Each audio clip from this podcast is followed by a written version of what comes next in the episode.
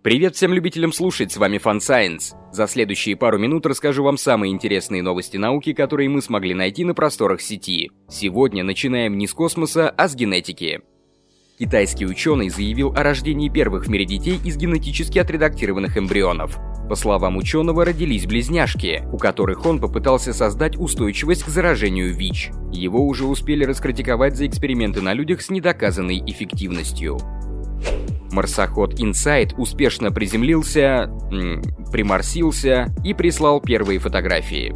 Спустя 205 дней путешествия сквозь космос, три маленькие ножки коснулись освещенного Солнцем Нагорья Элизий, прямо у экватора Красной планеты. Аппарат сделал селфи в весьма высоком качестве, отправил на Землю и начал заниматься своими научными марсоходскими делами. А вот менее веселая новость из не такого уж и далекого космоса. На борту МКС обнаружены устойчивые к антибиотикам бактерии.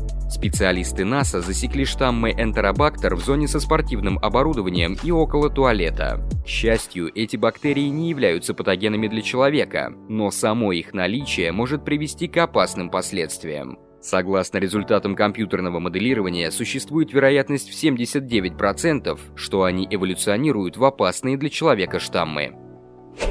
В центральной части Млечного Пути обнаружили 5 новых шаровых скоплений. Открытие позволяет узнать больше о формировании и эволюции внутренних областей нашей галактики, а точнее о Балдже, центральной и наиболее яркой части галактики, содержащей большое количество звезд. Ученые впервые проанализировали ДНК сибирского единорога. И да, этот сибирский единорог не является близким родственником современных носорогов. Их генеалогические ветви разошлись примерно 40 миллионов лет назад. Самые свежие образцы оказались возрастом 35-36 тысяч лет. К тому времени люди уже стали расселяться по современной России, Казахстану, Монголии и Северному Китаю. Но не человек оказался виновником гибели вида, утверждают эксперты, а похолодание. Ну и, конечно же, вам интересно, какой же была длина рога сибирского единорога. Ученые говорят, что он достигал 1 метра в длину. Осы-наездники превратили социальных пауков в зомби.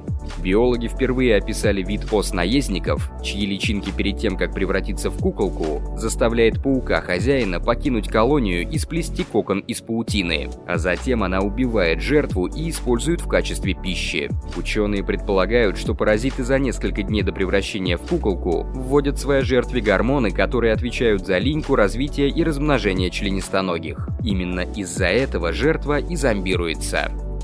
В Египте на западном берегу Нила в гробнице, которой 3,5 тысячи лет, были найдены два идеально сохранившихся деревянных саркофага с мумиями внутри. Об обеих гробницах было известно уже некоторое время. Там проводились раскопки, но часть секций долгое время оставалась заблокированной. Ученые изучают находки. Ну и напоследок. Древние наскальные рисунки могут быть доказательством того, что 17 тысяч лет назад люди уже занимались астрономией. Согласно новому анализу доисторических рисунков на стенах знаменитой пещеры Ласка, фигуры на изображении были расположены так намеренно. Перед нами не история об охоте, а знаки зодиаков. По мнению ученых, изображения знакомых нам животных, быков, львов и скорпионов, не являются иллюстрацией бытовых сцен, а символизируют созвездия. Все это время перед нами были первые шаги в астрономии, попытка отследить движение небесных тел. Но пока это только гипотеза. Следите за новостями науки вместе с телеграм-каналом Fun Science. До скорых встреч!